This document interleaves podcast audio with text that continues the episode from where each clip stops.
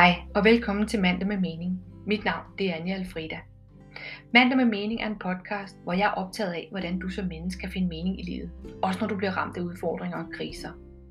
Mit udgangspunkt det er meningspsykologien, der hedder eksistentiel analyse og logoterapi, som er udviklet af den østrigske professor i psykiatri og neurologi, Viktor Frankl. Frankl var udover professor også overlever af flere koncentrationslejre under 2. verdenskrig. Han har skrevet rigtig mange bøger, hvor den, som de fleste kender på engelsk, hedder Man's Search for Meaning, og på dansk hedder den Psykologi og Eksistens. Men allerede i sin ungdom i 1920'erne og 1930'erne, der havde Frankl skrevet om det her med at finde mening i livet, og han var optaget af, at menneskets primære drivkraft det er en søgen efter en mening med livet. Han etablerede, hvad der ofte betegnes som den tredje vinerskole inden for psykoterapi, hvor den første blev etableret af Sigmund Freud, og den anden blev etableret af en mand, der hed Alfred Adler. Desværre er Frankels retning næsten gået i glemmebogen i Danmark og i Skandinavien, men det er noget af det, som jeg brænder for at ændre.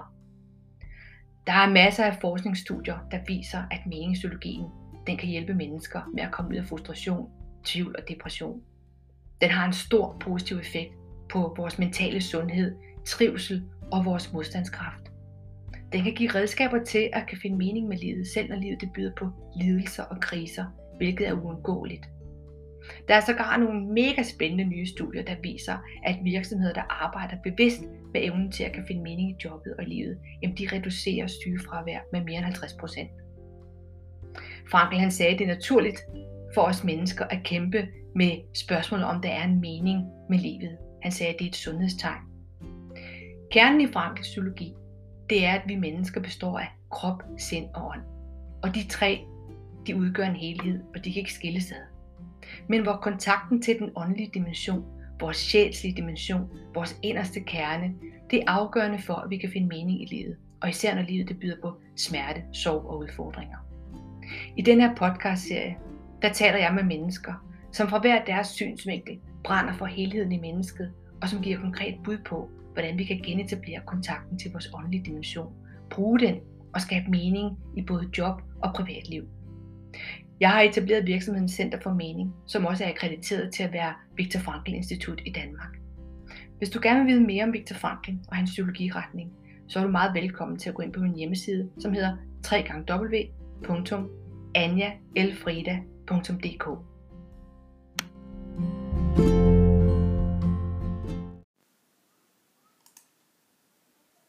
Hej og velkommen til mandag med mening. I dag der er jeg taget på besøg hos Jørgen Brand Lauritsen. Hej Jørgen. Velkommen. Hej. Jørgen, du er øh, kant med i religion og dansk. Du er forfatter til fire bøger. Du er psykospirituel terapeut, foredragsholder, underviser og kursusleder. Og som jeg sagde lige før, så har du skrevet fire bøger, som jeg synes er vanvittigt spændende. Og øh, inden jeg lige siger noget om dem, så øh, er det jo faktisk helt bevidst, jeg har en snak med dig, fordi vi sidder faktisk midt i påsken. Øhm, fordi de fire bøger, du har skrevet om, øh, den ene skrev du i 2001, den udkom i hvert fald i 2001, der hedder Kristusvejen, Spirituel Kristendom, Meditation og Terapi. Så har du skrevet en bog, der hedder Meditationens guddommelige kraft, Vejen til dit sande hjertesæl i spirituel kristendom. Så har du skrevet en meget øh, unik bog, anderledes bog, der hedder Thomas Evangeliet i dybfysiologisk belysning. Og så har du sluttet af i 2017 med at udgive en bog, der hedder En aften trådte Jesus ind i min stue, brudstykker af et øjenvidnes dagbog. Og hvis jeg sådan skal opsummere Jørgen, som jeg, nu har jeg jo læst med den her rækkefølge, så vil jeg sige, så har jeg sådan fundet tre overskrifter for, hvad er det egentlig de her bøger øh, de går ud på. Øh, hvad er det, du har været optaget af? Så har jeg læst mig til, at det er, hvordan kan man åbne sig for den guddommelige kraft, vi alle har i vores indre. Hvordan kan man gennem meditation og bevidsthedsudvikling øh, komme i kontakt med den her guddommelige essens, som vi altså har i vores sjæls inderste. Og hvordan kan vi udvikle en, det du kalder for en ny helhedstænkning, en hjertetænkning, der med tiden kan erstatte det du kalder for den utilstrækkelige kølige intellektuelle øh, hjernetænkning. Mm. Yeah. Og i en overskrift, så det, der har optaget, der har optaget dig, det, det er det, som der hedder spirituel kristendom. Mm. Øhm, og nu skal du have ordet lige om lidt, Jørgen, men, men, men som en af dine bøger måske afslører, så skete der jo noget skældsættende for rigtig mange år siden, i 1979. Der har du faktisk et skældsættende oplevelse, der sætter dig i gang med den her rejse. Vil du ikke prøve at sætte nogle ord på, hvad det er, der sker? Jo, det vil jeg gerne. Øh, det er, man kan sige, øh, jeg havde en, jeg havde mit livs stærkeste vision tilbage i øh, 1979. Det var ved midnat, februar øh, 1979. Øh, dengang læste jeg øh, dansk på Aarhus Universitet. Jeg var socialist, øh, og øh, man kan sige, øh, havde den tilgang til tilværelsen, men jeg kunne også mærke, at øh, den studie ikke sagde mig nok. Jeg kunne mærke, at jeg søgte noget dybere på øh, litteratur, end det jeg fik på øh, dansk. Det var primært, øh, man kan sige, analyseret øh, litteraturen ud fra marxistiske præmisser, øh, og øh, jeg mærkede tydeligt, at, at, at man skulle have øh, ganske andre redskaber, hvis man vil ind og forstå litteraturen på dens egne præmisser, på mere sådan eksistentialistiske præmisser. Og øh, det, altså, det var en frustration, med, jeg sad med en aften der ved midnat.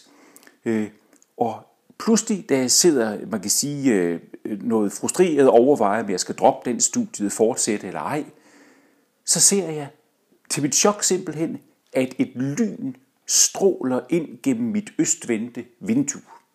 Og jeg er jo i chok. Total i chok. Jeg tænker, jamen, øh, ud af lejligheden først. Altså, det, det er et lyn, det her. Øh, men observerer så også, så altså, øh, i, i sekunder, det her, det går jo hurtigt, at lynet faktisk slog ned i et ikon, jeg har øh, købt som turist i Grækenland, øh, da jeg rejste som 16-årig op ved Meteora Kalambaka, at, at der stod øh, lynet ned, så altså umiddelbart vender jeg mig om øh, mod ikonen der, øh, og, og, og fokuserer på det, men så kan jeg mærke, at jeg er ikke alene i stuen mere. Og øh, jeg vender mig så øh, igen øh, hen i retning af en, en plakat, jeg har af en gul rose, og rosen er der ikke længere, men i stedet så står Kristusskikkelsen der. Det var jo totalt chokerende. Øh, jeg var i chok her. Altså det, det, det hele foregår jo, man kan sige, ikke i en tidsramme her. Det er vi inde i evigheden. Altså alene med lynnedslaget, altså det oversandslige lynen, øh, og de oplevelser her. Så det, det, jeg kan ikke sige, hvor lang tid det her tog, men jeg var bare i chok. Men øh, hele, hele Kristusudstrålingen var jo, man kan sige, en stor salighed. Og heldigvis øh, gik jeg med strømmen her. Heldigvis øh, øh, forbandt jeg mig med det, i stedet for at, at, at frygte, være usikker, hvad man nu kunne forestille sig, som let kunne komme op. Så jeg, jeg, jeg følte mig totalt tryg ved Kristi udstråling her. Og det første, jeg ligesom så af Kristus udstrålingen, det var den lidende Kristus. Altså lige nu, mens vi optager det her, er vi i påsken.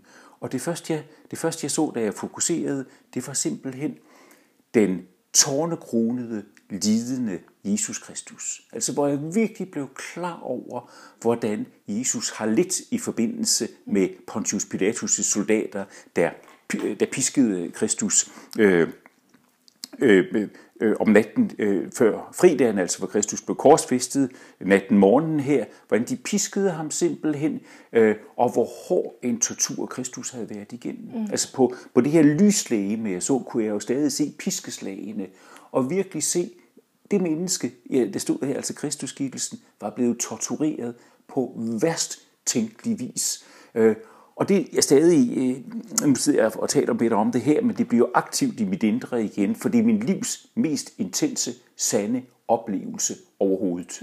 Ja. Øhm, det, som også stod klart, for mig, øh, stod klart for mig, og står klart for mig, det er, hvilken alvor det er i Kristuskikkelsen. Det var jo et lidende menneske, et tortureret menneske, øh, der var blevet gennempisket ganske enkelt, men alvoren strålede i Kristus, og det gjorde medfølelsen også. Og hvor ligesom vidste intuitivt, jamen den lidelse, Kristus har gået igennem her, det gør han, fordi han vil være medlidende med mennesket i dets værst tænkelige lidelse. Ja. Lige nu har vi krig i Ukraine. Vi ved, russerne begår overgreb, der er ganske forfærdeligt, kan vi se, øh, hvad der finder sted i de fleste krige. For at Kristus virkelig kan have medfølelsen med den mest lidende, torturerede, udsatte ukrainer, øh, er det nødvendigt, at han kender menneskens lidelse til fulde. Og det er jo også præmissen for, at, øh, øh, man kan sige, den kosmiske Kristus inkarneret på jord. Øh, for at kunne forbinde sig med menneskene, må Kristus selv kende det at være menneske og lide optimalt. Men lad mig lige gøre det gøre færdigt.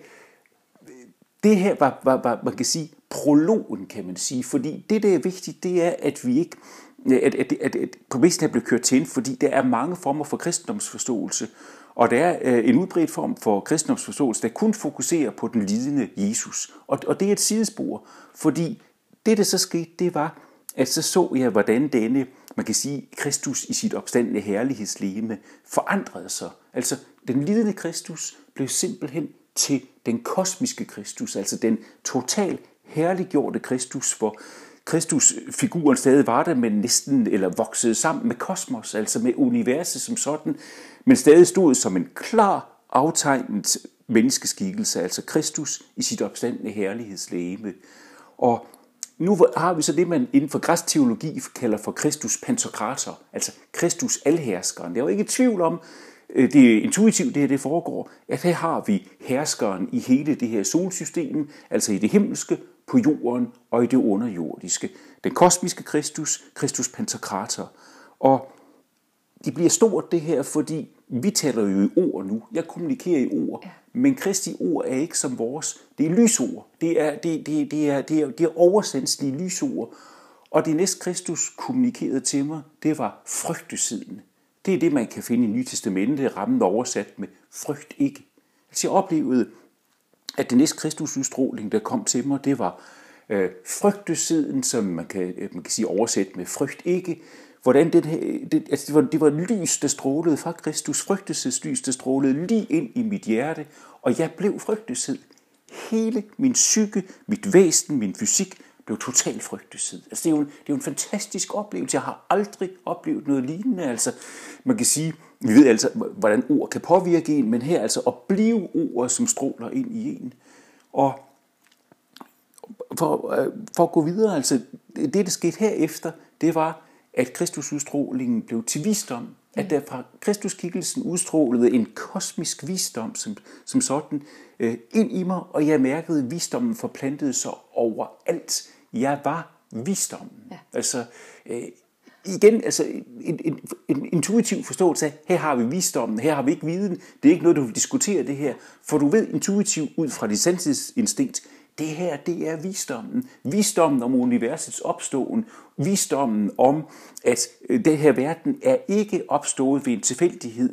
Nej. Øh, det er ikke, man kan sige, øh, man kan sige en, en tilfældig udvikling for milliarder år siden, der har etableret, man kan sige, kosmos som sådan. Verden er etableret ud fra en guddommelig visdom, dybest set ud fra en guddommelig kærlighed. Og jeg kunne nævne mange andre ting, men jeg vil ligesom holde mig til det. Visdommen, vi skal lige gå ja, ja. Visdommen forvandler sig så igen til den næste Kristusudstråling, der er freden. Altså for ligesom at beskrive hele, man kan sige, øh, åbenbaringsaspektet her, hvor jeg mærker, øh, det er det ord, der er i Nye Testamentet er nedsat til Kristus, det siger fred være med dig, eller fred være mm. med jer. Jeg blev freden. Altså den højeste grad af salighed, man overhovedet kan forestille sig med denne fredfylde. Og Altså, jeg er jo i chok. Jeg er jo i receptiv chok, ja. ikke sandt? Jeg, jeg, bliver, jeg bliver totalt gennemlyst her, øh, illumineret, øh, totalt chok. Og det sidste, jeg så oplever, øh, som, som er det højeste af det højeste, altså den højeste, man taler så tit om, hvorfor har vi ikke nogle dækkende ord i kristendommen for de her ting. I Østen taler man om moksha, samadhi, nirvana og så videre, om de højeste forening med guddommen. Øh, i, i, man kan sige, i kristendommen har vi også udtrykken, altså det her, det er det evige liv, øh, man kan sige, øh, foreningen med Gud. Mm. Fordi den, den følelse, som, øh, eller ikke følelse, det, det ord, der kom til mig, det lysord, der kom til mig for Kristusskikkelsen nu, det var, det var ikke freden mere. Freden transformerede sig til kærlighed. Altså guddommelig, kosmisk kærlighed, hvis jeg skal sætte et ord på, hvor kærligheden strålede ind i mig, og der mærkede jeg virkelig the power of love, mm. altså kærlighedens kraft, fordi den øh, kærlighedsindstråling, øh, der kom til mig, øh, den var simpelthen så stærk, så øh, bruger jeg betegnelsen, min sjæl blev trukket ud. Altså den blev trukket ud gennem hovedet, det man kan kalde for kronechakraet, og gik så i en form for regnbue over, og der forenede jeg mig med Kristusskikkelsen. Så der oplevede jeg en, en, en, en, en ekstatisk forening med Kristusskikkelsen, hvor vi blev et. Jeg var et med Kristus, samtidig med, at Kristus gennemlyste mig med kærlighedens kraft. Og det er det højeste, det mest salige, jeg nogensinde har oplevet, og det brændemærket mig for resten af mit liv ganske enkelt. Ja. Øh, opleve den forening, fordi det er den højst tænkelige salighed, øh, jeg tror noget menneske kan opleve, denne forening, hvor du er et med Kristus, men samtidig har en jeg-bevidsthed. Mm. Altså, det er paradoxalt, men det er en enhed, men du har samtidig en jeg-bevidsthed. Øh, og jeg var, jeg ved ikke, øh, hvor, hvor længe jeg var i den salighedsfylde, men på et tidspunkt, så gik jeg igen tilbage i mig selv, gennem kronechakrat, ned i mit fysiske læme, og oplevede igen en subjekt-objekt relation til Kristus.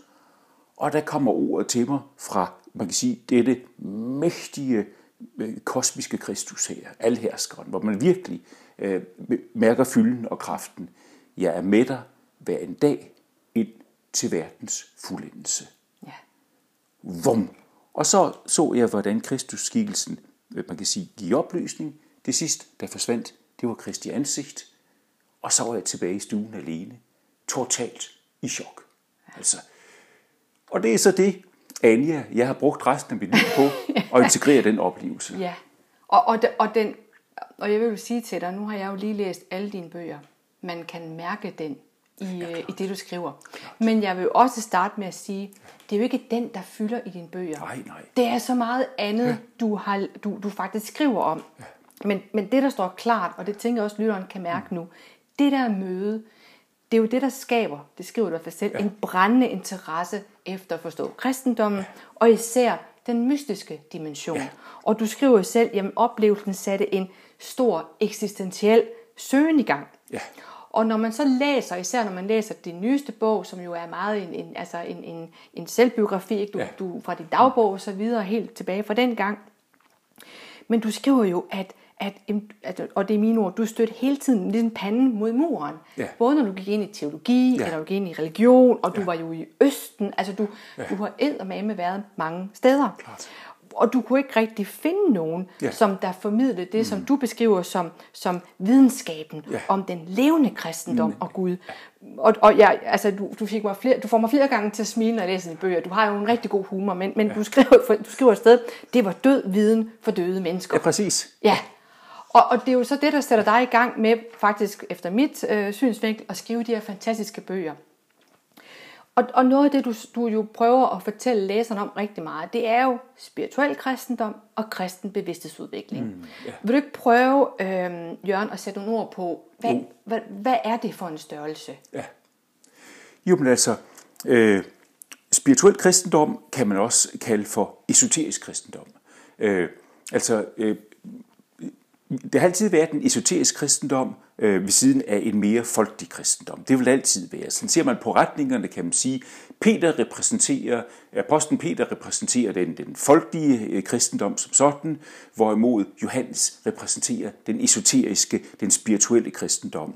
Og øh, det siger sig selv, at der, hvor jeg søgte hen, det, ville, det var jo til de kristne mystikere, fordi øh, de havde jo, man kan sige, en længsel, de havde nogle erfaringer, som jeg kunne øh, identificere mig med, øh, og der var tale om øh, der var der tale om, at, at, at, at, at, at der ikke bare nogle, altså nogle erkendelsesgrænser, som man jo oplever i almindelig teologi og religionsvidenskab, hvor man igen og igen får at vide, jamen øh, sådan noget som at møde den levende Gud, det kan man ikke. Man kan ikke møde oversenselige væsener, fordi Immanuel Kant har jo for længt for, for, forklaret os, at der er transcendensgrænser. Altså man kan ikke vide noget om den åndelige verden, man kan ikke vide noget om Gud dybest set, så det vi kan, det er, at vi kan gå hen til vores Bibel og med vores tradition, og så kan vi se der, og så kan vi høre om det fra de første apostle. Mm. Og det har altid været noget i mig, der sagde, den holder ikke den der. Og det er jo tankevækkende, at den, har hold, den holder heller ikke for de kristne mystikere, fordi det er jo transcendensoplevelser, og der vil noget. Øh, Øh, Teresa Avila for eksempel, Frans Assisi, øh, øh, Mester Eckhart, Jakob Bøhme, man kunne, man kunne nævne dem, altså hvor, hvor, hvor det virkelig er stærke spirituelle visioner og oplevelser. Så det helt afgørende for mig, det var, hvor finder jeg en levende kristendom? Og den fandt jeg øh, i, min, i, altså i min begyndende søgen her, som selv kom ind på anden, jeg rejste også til Østen, fordi ja jeg fandt den ikke i folkekirken, og jeg kom ud af en gammel præstefamilie. Jeg har et godt forhold til folkekirken, den har givet mig meget, så jeg er ikke ude på at sidde og tale nedsættende om den.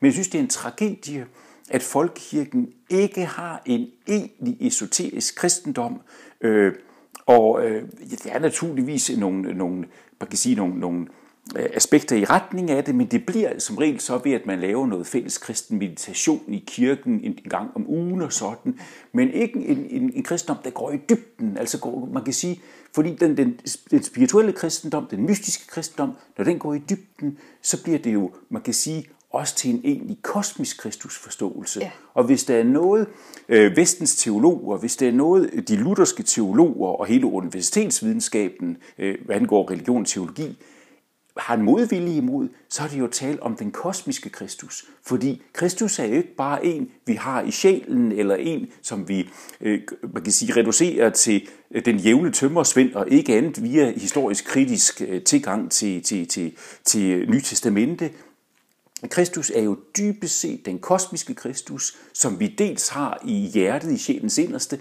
men som så sandelig gennemtrænger hele vort øh, univers og hele vort solsystem som sådan. Det vil sige, vi finder også Kristusånden i naturen. Øh, vi finder Kristusånden overalt, øh, og vi kan skue Kristus ikke bare som de fleste øh, mystikere i middelalderen, altså hvor de har følelsen af Kristus i hjertet, den mystiske Kristus i hjertet, mm. men den følelse i hjertet kan, hvis man går dybere, blive til en egentlig kosmisk Kristusforståelse. Og det var jo sådan, jeg mødte Kristus. Det var jo dels følelsen i hjertet naturligvis, men jeg skuede jo den, den, den kosmiske Kristus, øh, det man i den græske kirke kalder for Kristus Pantokrator, altså alherskeren. Så hele tiden længsel efter at finde en forståelse af de her ting, hvor jeg synes, jeg mødte en mur. Altså lad mig være helt ærlig, det, det gav mig ikke noget at læse på religion og, og, og, og komme, på, øh, og kom på, på teologi nu og da. Det gav mig ikke noget. Altså jeg måtte kæmpe for at komme igennem, man kan sige, forhindringer igen og igen. Ja. Øh, og en af dem, der hjalp mig rigtig meget i den kamp, det, det var altså Jan Lindhardt, fordi han var, han, han, han havde ikke den store forståelse, øh, den store indsigt i de her ting, men han havde forståelsen, og han havde en gammel dannelse øh, med hensyn til de her ting. Så jeg kan takke ham for, øh, at han, man kan sige, med hans dannelse gav mig mulighed for at arbejde med Plutin, for eksempel. Jeg skrev en stor opgave om Plutin, øh, oldtidens og, store Jan var, esoteriker. var, lige for lytterens skyld, han var... Han var ny platoniker. Det var Plutin, som man kan sige i 200-tallet levede i Rom, havde en lærdomsskole der. Man kan sige, gav, det, gav den, den, den, indsigten i platonismen simpelthen som bevidsthedsudvikling. Ja. Og allerede nu tænker jeg, at der er rigtig mange, der ikke ved, hvad du taler om. Øhm, men, men, men, det som, men du har jo oversat alt det her i ja, dine bøger, fordi har, du, ja. du, du skriver faktisk ordret et sted, men jeg forlanger logik Præcis. og mening i Jesusordene. Præcis. Så det havde været en del af din jagt også. Absolut. Altså du, og det kan man sikkert allerede høre nu, men du, ja. du har jo en gigantisk viden, Jørgen, og det kommer også frem i dine bøger, men det, jeg synes, der er så smukt, det er, at du faktisk gør det meget øh, let forståeligt ja. i dine bøger. Og du siger jo faktisk også, øh, kristendom er i lige så høj grad som buddhisme og hinduisme en erfaringsorienteret Absolut. religion. Og noget af det, som jeg synes er utrolig smukt i din beskrivelse, det er, du lægger meget vægt på det her med at sige, at i kristen, i kristen bevidsthedsudvikling skal menneskets individuelle jeg ikke udslettes, Absolut. men derimod modnes, ja.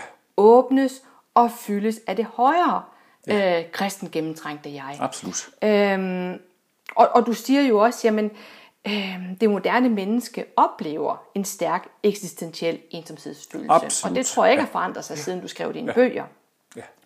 Øh, og du skriver, jamen næsten alle savner ægte, varme menneskemøder, fællesskaber, Præcis. steder, hvor man bliver set ja. som menneske. Præcis. Vil du ikke prøve at sige noget mere om, hvordan er det, at spirituel kristendom kan, kan, kan, kan, ja. kan gøre det? Jamen altså, øh, for det første må man jo sige, i det øjeblik, man går i gang med øh, spirituel kristendom og gå i gang med som moderne, fri individualist, og jeg er en moderne, fri individualist. Der er øh, forskere, jeg man kan sige, har hentet meget fra og henter meget fra, men for mig er det vigtigt, at jeg ikke bare man kan sige, melder mig ind i en klub, og så efterplapper den dogmatik, man har, det er, det er de holdninger, men altså er en fri individualist, øh, og øh, det, det er præmissen for mig, øh, og, og, og, og så søger jeg de steder hen, hvor jeg fornemmer, hvor jeg finder ud af, at der kan jeg gå dybere i min forståelse af mødet med den opstandende Kristus, som jeg havde for mange år siden. Altså det, det, man kan sige, det, det er sådan, jeg arbejder med tingene. Og det der er min egen erfaring, det er, for det første, du har jo ret i, at der er en utrolig ensomhedsfølelse i øh, kulturen i dag. Øh, folk har så travlt med det ene og det andet. Vi er en digitaliseret tid, ikke sandt? Vi sidder foran vores skærme, vores mobiltelefoner, og det sociale liv har ikke de priser, det skulle have. Og det spirituelle sociale liv er jo heller ikke særlig stærkt i dag. Altså, hele den gamle grundviske ånd og det fællesskab, det var i den grundviske ånd, det er jo ikke særlig stærkt længere, hvis man ser sådan på det. Men altså lige for ligesom eksistentielt at, at beskrive, øh, hvad, hvad min erfaring er. Jeg har arbejdet med det her i mere end 40 år, så jeg har faktisk noget at have det i. Yeah. Øh, det er vigtigt, øh, når man ligesom går sådan en vej her, at blive klar over, du kommer til at gå den som individualist. Mm. Altså, øh, man kan sige, udviklingsvejen er sådan, at du går fra en gruppesjæl, hvor man bekræfter hinanden og en del af flokken, til at du skiller dig ud og går en individualistisk vej. Og jeg tror, at det kommer øh, en hver dansker og hvert menneske til hen ad vejen og skille sig ud af den gamle gruppesjæl og gå en individualistisk vej. Og den kan være ensom nu og da. Øh, det kan den helt sikkert, fordi man kommer til at øh, skille sig fra nogle mennesker, man har haft et fællesskab med en gang, og det har jeg også oplevet flere gange. Man vokser fra den simpelthen.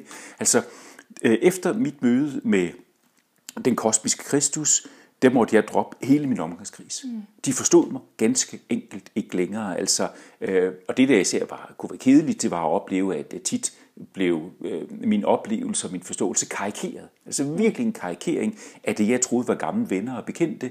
Men jeg har tilgivet dem, fordi de forstod det ikke. Altså de forstod simpelthen ikke, hvad der var sket med Jørgen og den, øh, man kan sige, øh, personlighedsændring, som jeg tog herefter. Øh, det man finder ud af i den sammenhæng, det er, du er ikke alene. Altså, og det er min force i dag, at jeg har ikke haft en oplevelse øh, i forbindelse med skilsmisse, i forbindelse med øh, man kan sige, afvisning af venner og bekendte osv. Jeg har ikke haft en oplevelse, øh, som var dybt smertefuld, som jeg ikke kunne håndtere. Nej.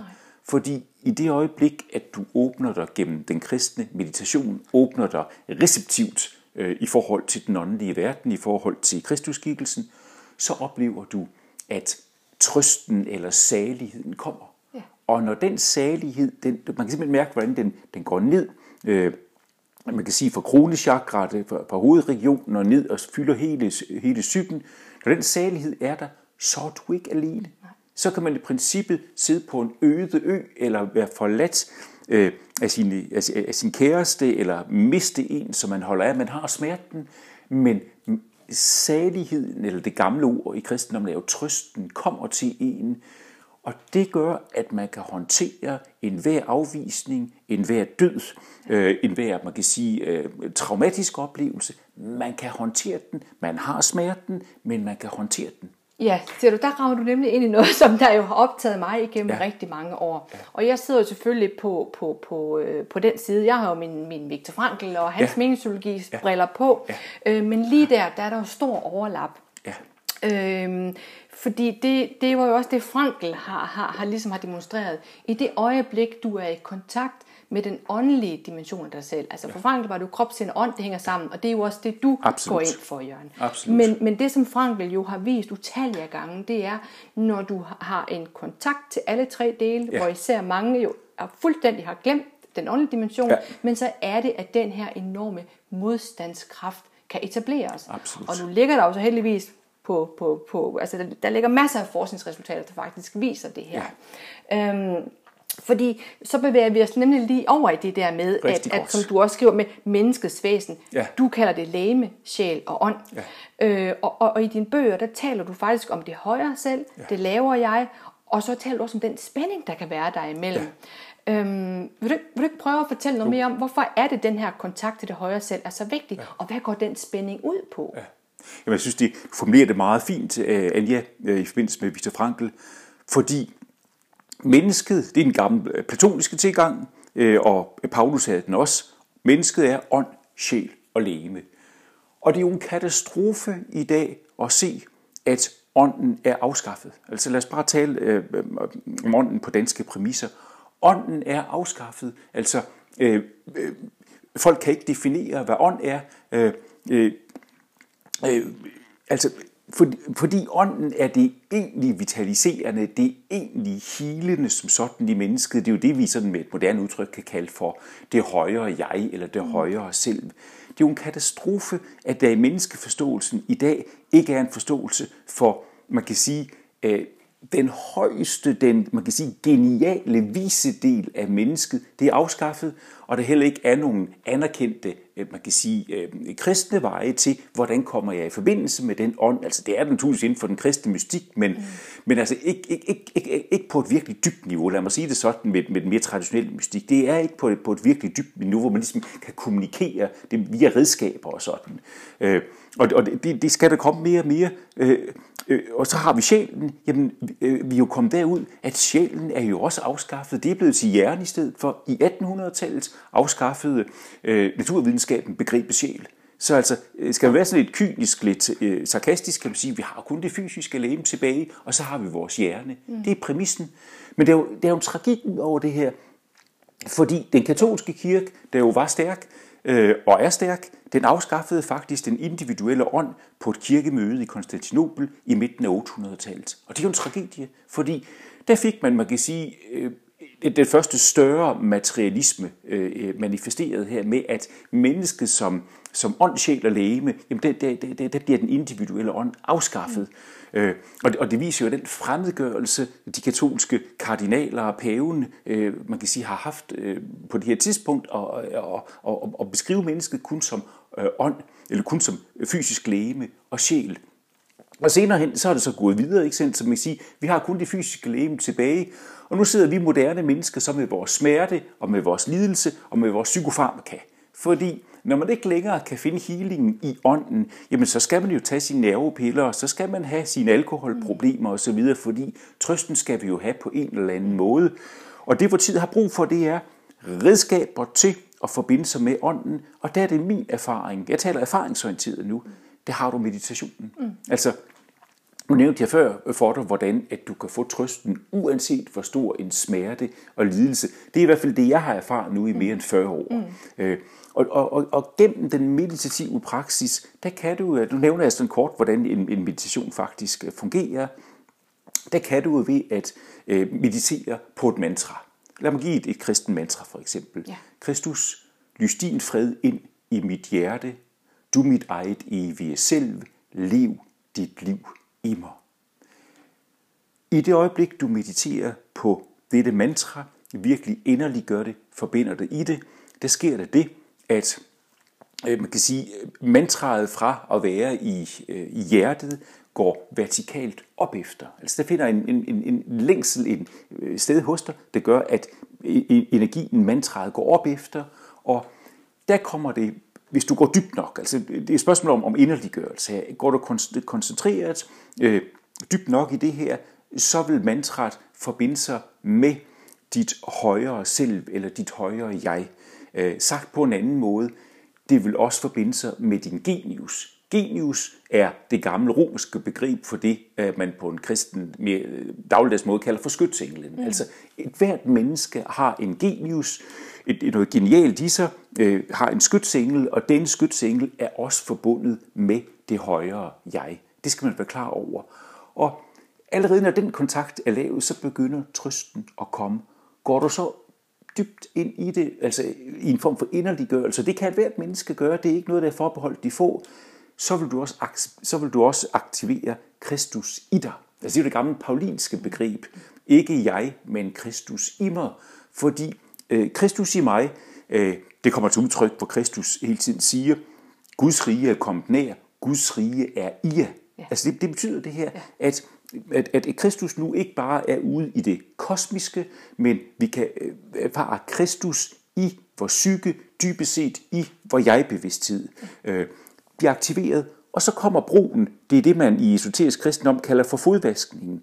Så begynder healingskraften virkelig at komme fra man kan sige, kronechakraet fra øh, øh, øh, den højere del af ens væsen, og, øh, og hele en, altså gå, gå ned i, når man kan decideret mærke det, for eksempel i chakraaktivering, hvordan at nu bliver det tredje øje simpelthen centreret, ikke sandt, altså med, med energien. Nu er det halvchakraet, og typisk Øh, så kan man i yoga arbejde man meget med, med, med, med bestemte stillinger, man skal indtage. De kommer af sig selv. Altså kroppen i den kristne sammenhæng her, skal man ikke sidde med bestemte stillinger. Det skal den nok selv finde ud af, fordi energien aktiverer selv de fysiske, man kan sige, stillinger, som, som er hensigtsmæssige. Ja. Man, på den måde kan man mærke, at healingen kommer, og den stråler så ind i en, den healing der, og giver en fred. Ja. En fred og salighed, og under tiden kan der også komme visdomsord. Det er ligesom intuitioner, kan man også sige. Det ligesom fortæller en, hvordan man kan håndtere et bestemt problem. Ja. Så, så det, det, det, det er en enorm healing og vejledning, og den kommer fra ånden, og derfor er det en katastrofe, at, at, at, at der ikke er mere kvalificeret øh, fokus på, hvordan vi aktiverer vort højere selv, vor ånd. Ja, jamen, og det er så spændende, og vi skal nemlig snakke om intuition. Men, men jeg vil lige bakke skridt tilbage, ja. øh, fordi øh, det kræver jo lidt det her. Øh, og, og bare gå ind i. Kan du Altså det er jo ikke bare noget, der kommer, Jørgen, og arbejde med det her. Øh, du skriver faktisk flere steder, øh, menneske er ikke noget, man uden videre er. Ja. Det er noget, man langsomt bliver. Ja. Øh, og du skriver senere hen, at blive kristen er en langvarig menneskelig forvandlingsproces. Ja. Vil du ikke lige prøve at sætte nogle flere ord på det? Jo. Øhm, hvad, hvad er det, du egentlig tænker på? Øhm? Jamen det, det første er væsentligt at gøre sig klart, det er, vi forbinder os, øh, inden for kristendom har man jo en kraftskikkelse, man forbinder sig med. Man kan ikke dyrke kristen meditation, hvis man ikke tror, øh, noget, hvis man ikke tror overhovedet på Kristus. Altså det er jo det er umuligt, det er ikke sandt. Du kan godt arbejde med yoga, med andre former, uden at du ligesom øh, har en relation til en, en guddommelig skikkelse. Det kan du ikke inden for kristendommen. Øh, og øh, den Kristusskikkelse, vi forbinder os med her, er gudemennesket. Altså, øh, Kristus er, nu går jeg sådan ind i en platonisk sammenhæng, Kristus er menneskets forbillede og menneskets urbillede. Det er jo ikke noget, man skal tro på autoritært, men man kan sige, det er det øh, øh, avancerede esoterikere er nået frem til i deres erkendelse, at Kristus er det kosmiske urbillede for mennesket. Øh, vi skabte Guds billede, øh, og man kan sige, menneskets længsel med hensyn til individuation, mm. selvrealisering. Men det skal mennesket jo finde ud af på en fri individualistisk vis, så derfor må man aldrig gå og pådute folk det, at du skal. Man kan sige, det er en hypotese, ikke sandt? Mm. Mm. Og så mærke, hvor din længsel bærer dig hen efter. Men tankevækkende er det jo, at det var for eksempel der Grundtvig øh, endte, og det var der Steiner endte. Altså bare for at nævne to store skikkelser, øh, som arbejder med den kristne mystik og, og, og gå dybt i den. Og der er det så væsentligt, øh, Anja, at man ikke begynder at skulle leve op til Kristus som gudskikkelse. Nu kender jeg Kristus personligt. Jeg ved, hvilken visdom Kristus har, hvilken kærlighedsfylde Kristus har. Det der jeg sagde så vigtigt, at man er klar over, at du er på vej, øh, men du er kun, hvad Søren Kierkegaard kaldt for, en approximeret kristen. Altså en, en approximeret kristen. Altså du er kun i begyndelsesfasen. Du må tilnærmelsesvis gennem kristnet. Fordi og nå til et gennemkristnet niveau er en bevidsthedsudvikling, som ligger lysår ude i fremtiden, kan jeg roligt sige, når jeg kender Kristusskikkelsen. Men omvendt må man heller ikke falde i en syndsbevidsthed, som, som kendetegnede Martin Luther, altså hvor han jo siger, hvor, så jeg, har, jeg har stor respekt for Martin Luther, men syndsbevidstheden har været for stærk i, i Lutherdommen. Altså hvor han siger, du får alt gennem nåden, for du kan umuligt leve dig op til, man kan sige, det der høje, den høje skikkelse Kristus. Det, det var jo sådan, katolikken Martin Luther blev protestant, at han kendte, ja. du kan ikke nå det, det bevidsthedsniveau på en inkarnation. Men problemet var jo, Martin Luther havde ikke øh, kapaciteten til at gennemskue, at der er ikke kun ét liv til at blive gennemkristnet. Der er talrige, for vi reinkarnerer. Ja. Og det gør vi altså også i kristendommen. Ja. Det er ikke kun hinduer og buddhister, skulle jeg hilse at sige. Nej, nej. Ja, og, og, og fordi, så, så kommer jeg til at tænke på to ting, som, som, som jeg ser som sådan lidt måske det, der kan være lidt modstand med det, og det man skal overvinde. Ikke? Ja. Fordi du, du taler nemlig om, øhm, du, har, du har skrevet det som det lidende, hjemløse, den lidende hjemløse jeg-identitet. Ja. Faren for jeg-inflation, ja, skriver du om. Ja. Ja. øh, hvor du så siger, at der kan kristuskraften være jeg-stabiliserende. Ja. Det er den ene ting. Ja. Men, men du kom egentlig også omkring det, som du øh, i en af dine bøger øh, omtaler under altså konstruktiv bibellæsning. Absolut. Nemlig ja. det her med, at det gælder om, du skriver, at det gælder om at finde den rette nøgle til det nye ja. testamente, fordi vi ved pedantisk og firkantet læsning, ja viser det sig nemlig at være en farlig bog. Absolut.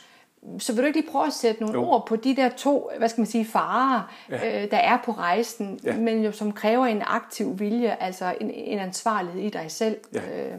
Jo, men så faren er jo øh, på rejsen her, øh, på den ene side, at øh, man kan komme til at lide af en jeg-inflation. Altså på den ene side øh, kan faren være ved en oplevelse af Kristusskikkelsen, at man simpelthen bliver for selvfed øh, fordi man, man, man, man tillægger sig selv, øh, man kan sige, øh, en bevidsthedsudvikling, som man ikke har. Øh, man inflaterer, det er altid faren. Øh, lad mig gå så langt som til at sige, at øh, der er ikke noget statshospital, der ikke har mindst én Kristus. Altså folk, der er blevet psykotiske. Folk, der øh, formentlig på en eller anden måde har haft Kristusoplevelsen, men ikke har formået at integrere den, så de måske fire timer øh, hver anden dag mener de Jesus, og ellers er en sølv stakkel, der overhovedet ikke ligesom kan forbinde sig med øh, jordforbindelse, med, med en egentlig identitet. Det er den ene fare, inflationen, øh, øh, som, altså, som, som man virkelig skal passe på øh, i den her henseende. Øh, altså det, det gælder om her, øh, det, det gælder om her, det er, nu, nu øh, vi lige gider stille mig spørgsmål ja, til. Jamen, jamen den ene var det med jeg-inflationen, ja, ikke? det var altså, inflation, ja. Og, og, den, det var... og den anden, det var den der, altså du, du snakker om konstruktiv bibel. Præcis, ikke? ja. Fordi Præcis. Du, du, er jo, ja. du er jo meget omkring ja. det her med, altså det jeg så godt kan lide ved din tilgang, Jørgen, det, det er netop, at øh, for det første så er du meget opmærksom på, at det skal være en fri individuel Absolut. rejse. Og Ja. det er Ja. ikke bare Ja. ånden, det er også krop og sind. Og, og, og, og så det her med, at menneske består af, af at man skal anerkende sin seksualitet. Du skal anerkende vrede og følelser. Altså det hele menneske. Ja, det, og det er der, vi skal ind. Ja. Fordi øh, man kan sige, det skal være en konstruktiv øh, vej, man går her. Og det, det farlige, nu satte vi før med inflationen, som jeg nævnte her, det farlige er jo, hvis man læser Nytestamente på en bogstavelig måde, så er der øh, for eksempel, du ved, i forhold til vrede. Øh, vrede er noget, der generelt bliver undertrykt. Øh, man ser ganske enkelt Jesus, der, øh, man kan sige netop her i påsketiden, rydder templet for kræmmer, ikke sandt? Med, altså med et vredesudbrud, der vil noget. Men vrede er som regel ikke anerkendt. Altså er ikke anerkendt, sådan, man kan sige generelt ved, ved mange kristne, fordi man vil sige, det, det er ukristent med denne vrede. Så har man så alligevel, men altså... Øh, og hele den der forståelse af, den sande kristne er sagt modig. Mm. Altså du ved, vi har, øh, vi har bjergprædiken, øh, og vi har øh, sat i prisningerne, salige er de, øh, de sagt modige. Øh, nej, øh, kristne skal ikke gå rundt og have husmandsbevidsthed, og det er jo det, man tit kan se, altså den der sagt modige husmandsbevidsthed. Det, der er sket langt hen ad vejen, Anja, det er jo, vi har ikke Nye Testamente, som Nye Testamente er skrevet. Nye Testamente er, man kan sige, givet som, man kan sige, esoteriske skrifter, egentlig, som skulle ud til menneskeheden, men oversættelsen har været fatal. Mm. Altså, øh, øh, oversættelsen øh, er, er, har, har mange henseender været så misvisende, det hele kunne være nok, når øh, øh, kildeskrifter på græsk, på øh, øh, hebræisk, øh, mm. på øh, aramæisk er blevet øh, oversat af, af, af mennesker, der ikke var kompetente, som ikke øh, vidste, hvad begreberne betød. Altså for eksempel giver Steiner et eksempel på det. Hieronymus, der var en stor, øh, man kan sige, katolsk kirkefar, hans opgave var det at oversætte Bibelen til latin, altså sin latinske Vulgata-udgave.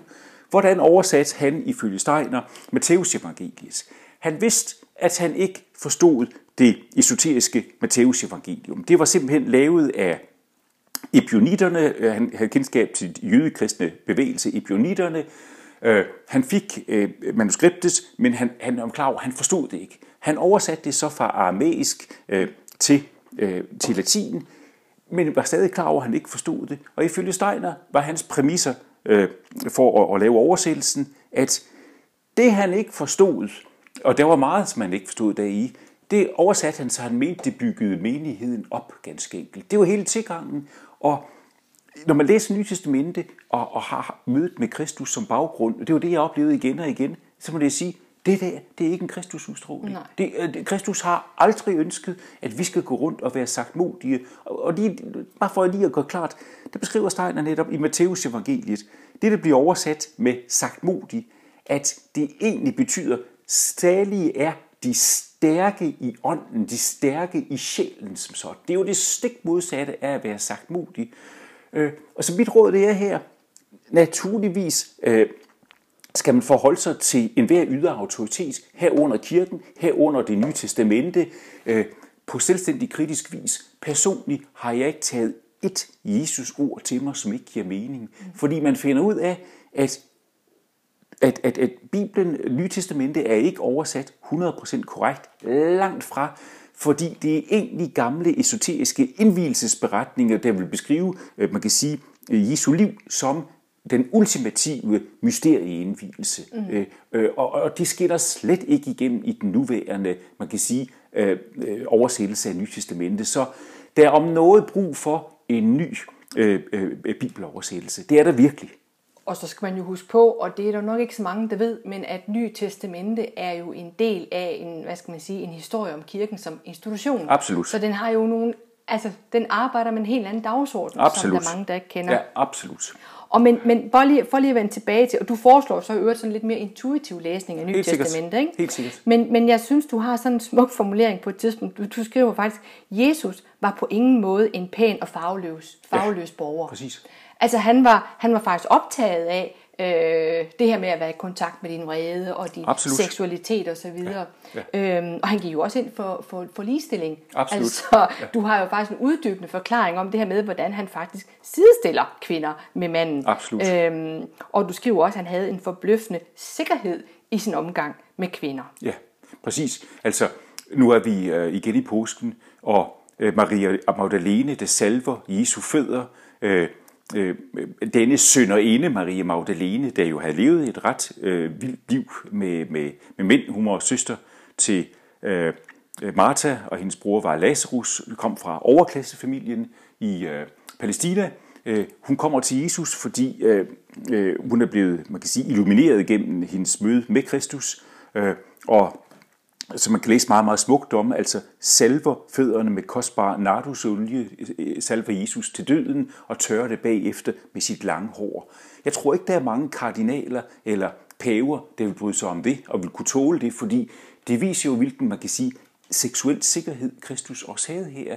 Øh, generelt, øh, øh, man kan sige, øh, har Kristus en stor sikkerhed i forhold til de udstødte, prostituerede tollere dengang, der var udstødte, marginaliserede grupper. Og det får mig til at sige, Anja, det er jo igen en katastrofe, at den klassiske kristendom har vildt ånden, men har vildt ånden ved simpelthen at demonisere seksualitet.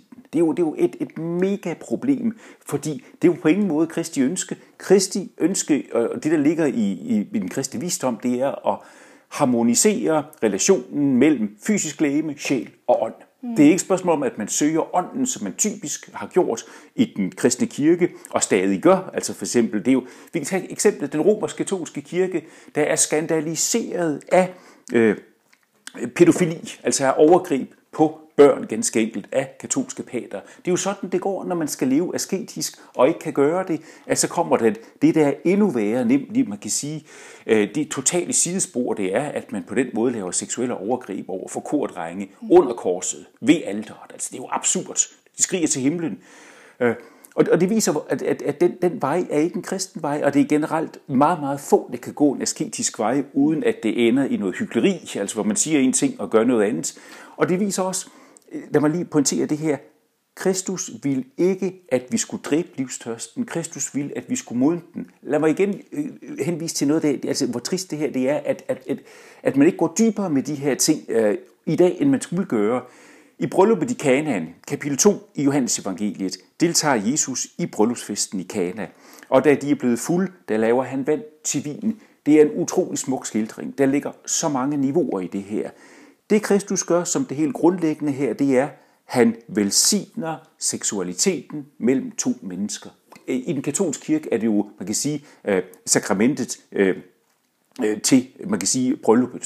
Simpelthen en velsignelse af brylluppet. Men, men, men det Kristus grundlæggende gør, det er jo en velsignelse af seksualiteten mellem to mennesker, hvor Kristus ovenikøbet vil fjerne ægteskabet. For vi er oppe i Galilea, og i Galilea der levede den befolkning, der man kan sige, der ikke som, som, som de traditionelle jøder vil det, det ægte blodbånd, men vil, at man kan sige, fjerne ægteskabet. Hvordan pokker er det gået til, at det er blevet, man kan sige, demoniseret, at denne seksualitet er blevet demoniseret sådan? Øh, og gå en kristen vej, det er og nu til lige i en moderne sammenhæng, mm. det er, at man på den ene side søger øh, ånden og søger kraften og healingen her igennem. Og på den anden side, helt nøgteren, spørger, hvad er dine seksuelle fantasier? Hvad er din seksuelle lyst? Og så står vi, man kan sige, sin seksuelle fantasi og sin seksuelle lyst, altså ens seksualitet, og så modner den i selvforståelse. Det er på ingen måde at piske sig selv og gå i kloster, og hvad ved jeg, som det er gjort til. Det er på den måde ligesom, altså lad mig sige kristendom er en psykospirituel terapi. Mm. Det er bevidsthedsudvikling som en terapi, hvor man ligesom naturligvis arbejder med sin seksualitet og sine skyggesider. Øh, men i den her sammenhæng, der arbejder man grundlæggende med og man kan sige forbinde sig med den, øh, den højere bevidsthed, eller med Kristus i mig. Det, det er det, der ligger i det. Så det, det man skal ud fra min optik, det er, vi skal have en hver form for frelstid væk fra kristendommen. Vi skal have en hver form for forståelse, at det kan man ikke gøre som kristen. Altså alle de her øh, karikerede opfattelser, hvordan en kristen skal leve, ikke? Væk, og så skal man sige, at du skal være en skæv og ærlig eksistens simpelthen. Det, det er så vigtigt for, for den moderne kristen, at man er en skæv individualist, en skæv og ærlig eksistens, ja. hvor man jo samtidig med, at man mediterer og forbinder sig med Kristus, har sin seksualitet, som man er tro ud fra, de, øh, ud fra det niveau, hvor den befinder sig på, og det samme arbejder med sine skyggesider, arbejder på at integrere dem.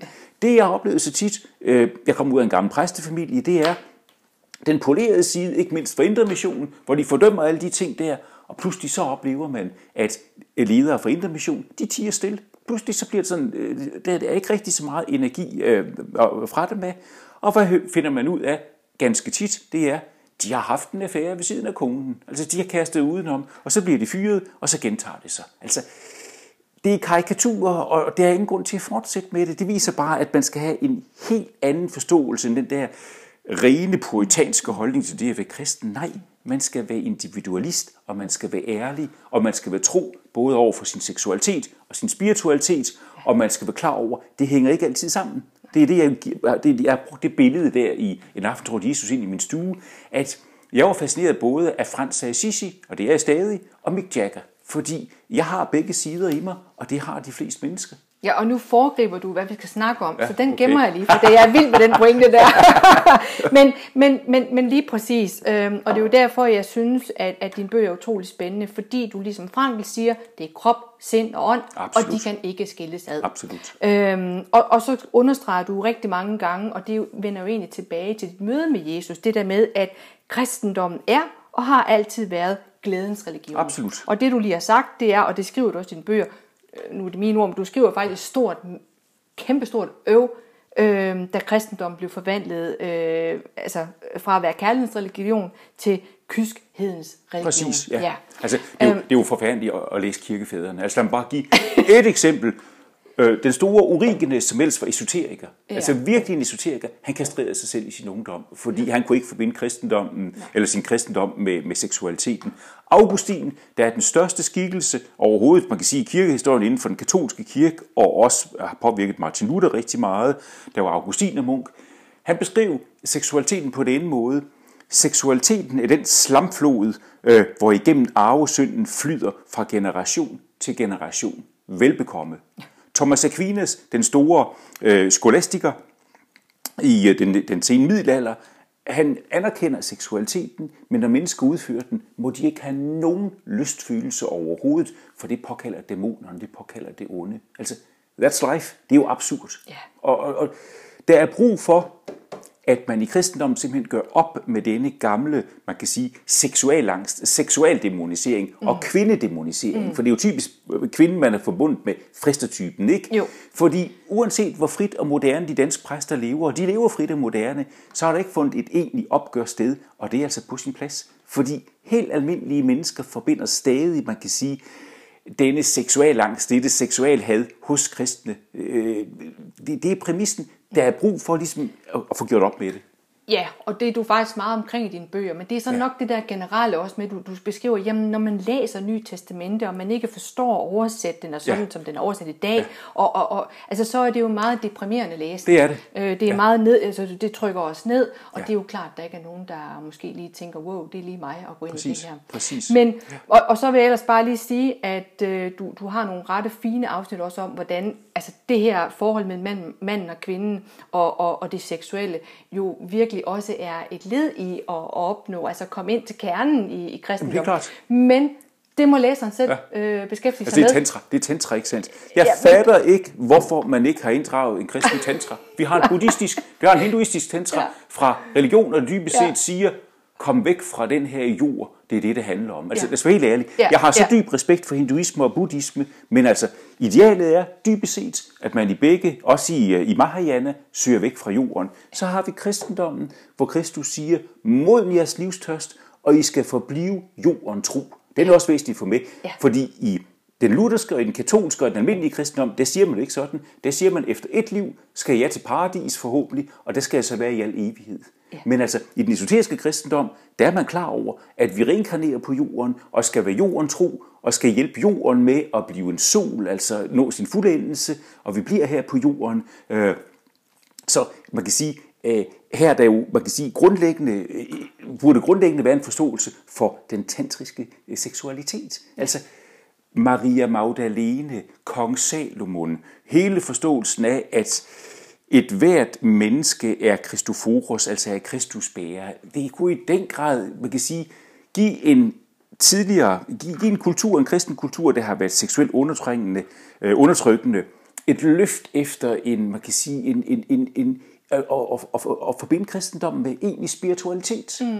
Og, og det, det, det er en tragedie, at der ikke er nogen kompetente værker overhovedet, der arbejder med kristen tantra. Ja. Men det er der, vi står. Ja. That's life. Ja, men det er bare for at sige, det beskriver du rigtig fint. Ja. Men fordi der er så meget, vi skal nå at snakke om, Ja, Jørgen. ja. Og der, hvor jeg vil have, at du skal sætte ord på nu, ja. det er netop det her med intuitionen. Ja. Øhm, fordi, øh, der blev jeg jo helt høj, når du, Ja. da du skrev om det i, i en af dine bøger, fordi det er jo også noget, Viktor Frankl er meget omkring. Ja. Ja. Øh, han siger jo netop, at intuition og samvittighed, det er redskaber i din åndelige dimension. Ja. Han siger klart, din samvittighed er et meningsorgan. Ja, absolut. Og du er jo faktisk omkring det samme. Øhm, og du skriver på et tidspunkt, kristendommen er frihedens religion. Ja. Den kristne kan leve på fri og selvstændig vis, ja. uden nogen lov, øh, ja. Religiøsitet, som vi kender det fra islam og jødedom. Kristus er lovens ophør. Ja. I stedet for loven træder den indre stemme. Ja. Samvittighed, Præcis. skriver du. Præcis. Jørgen, prøv lige, at, øhm, prøv lige at sætte en ord på, hvordan er det, vi kan udvikle vores intuitive orientering? Hvordan kan man tage Jamen fat altså, på det? øh, man, man kan sige på den måde, at øh, et hvert menneske har samvittigheden i dag, og det er de færreste klar over, men øh, ved Golgata-mysteriet, altså ved, ved, ved, ved Kristi komme til jord og ved Golgata-mysteriet, der fik vi en healing, øh, øh, man kan sige, på mange niveauer.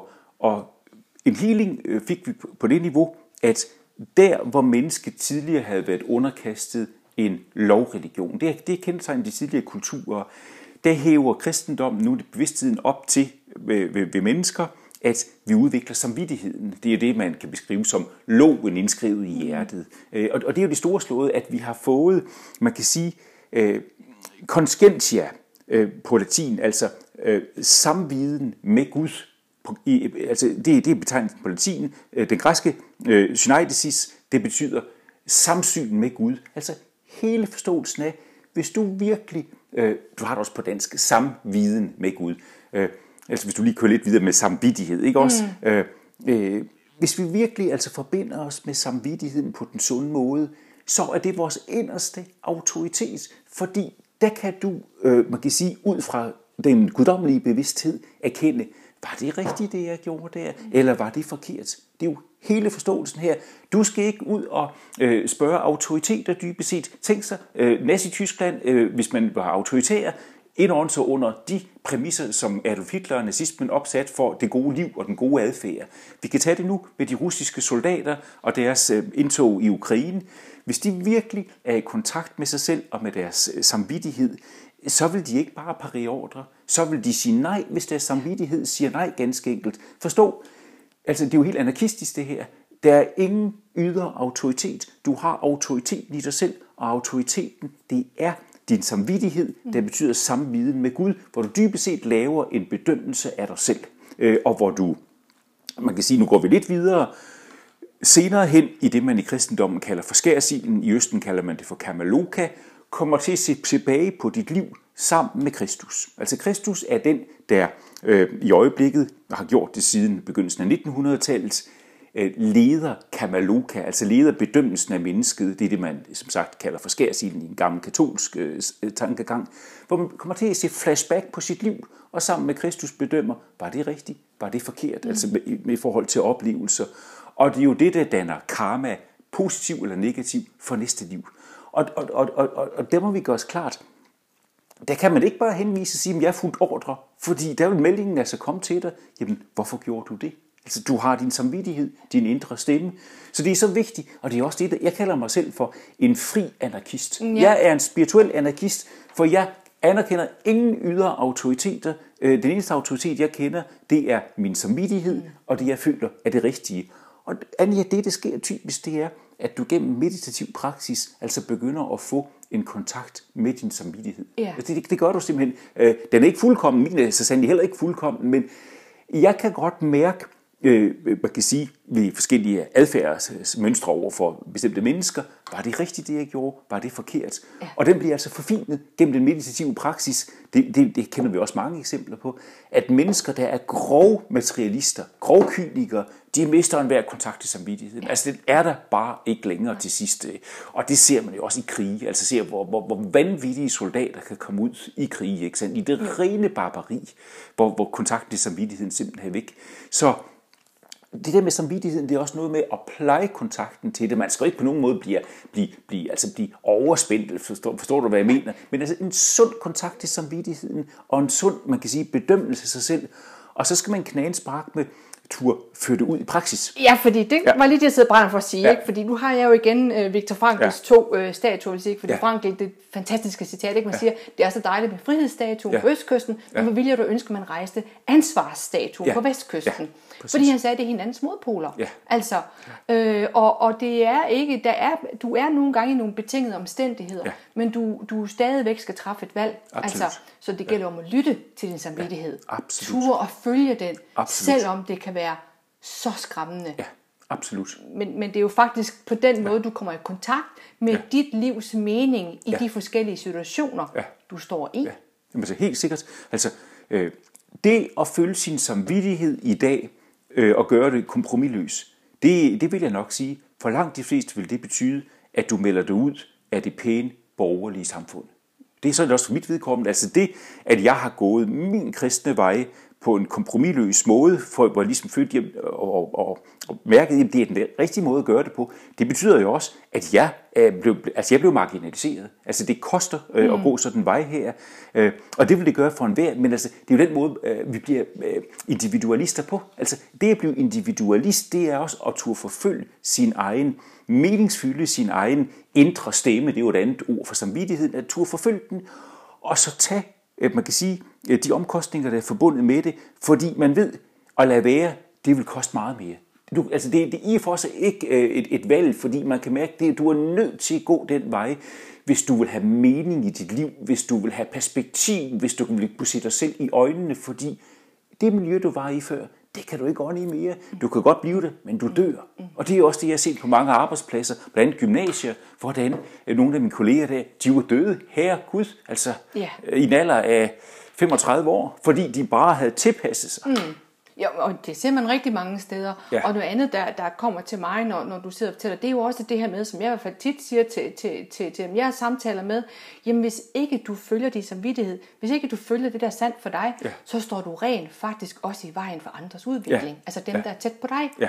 Så, så man, ja. man skal nogle gange flytte sig. Absolut. Øh, og hvis ikke du kan flytte dig af dig selv, så skubber livet lidt ja. til dig. Ja. Det er og bare så vigtigt, Anja, må sige, det er bare så vigtigt, at man her igen er helt vågen, så man følger sin egen samvittighed, mm. og ikke for eksempel en katolsk samvittighed. Forstår du? Jeg er meget enig. Ja. Jamen, jeg mener din egen sandhed. Ja, præcis. Du ja. være i den, ikke? Ja. Og, men så fører det lidt videre til det næste, jeg gerne vil have, vi skal nu snakke om også.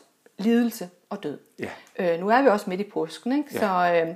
men, men fordi du forholder dig også til begge dele i dine ja. bøger, og det synes jeg er fantastisk, fordi det er noget af det, øh, der gør, jeg også holder af Viktor Frankl, fordi det ja. gør han. Ja. Jeg synes, han er... Øh, altså han det er en realistisk, en realistisk øh, måde at være i livet på, fordi han jo siger, jamen livet det byder på kriser og Ja. udfordringer, ja. og det er faktisk igennem dem, at du har mulighed for at udvikle dig, især i den åndelige dimension. Ja. Ikke? Og du er jo omkring det samme, men du har sådan en, en lidt sjov sætning, du skriver, lidelse er i grunden en hellig sygdom, Ja, er der hjælper mennesket med at udvide sin bevidsthed og ændre sin adfærd. Prøv lige at sætte nogle ord på det. Jamen altså, øh, udtrykket kommer faktisk fra Carl Gustav Jung. Jeg har også arbejdet rigtig meget med Jungs dybde psykologi, altså hvor han siger, jamen lidelsen, øh, sygdom er dybest set en hellig sygdom, fordi øh, ved en egentlig lidelse, der udvider vi altså vores bevidsthed. Altså det, det er i hvert fald det, der, der, der ligger som lidelsens øh, formål.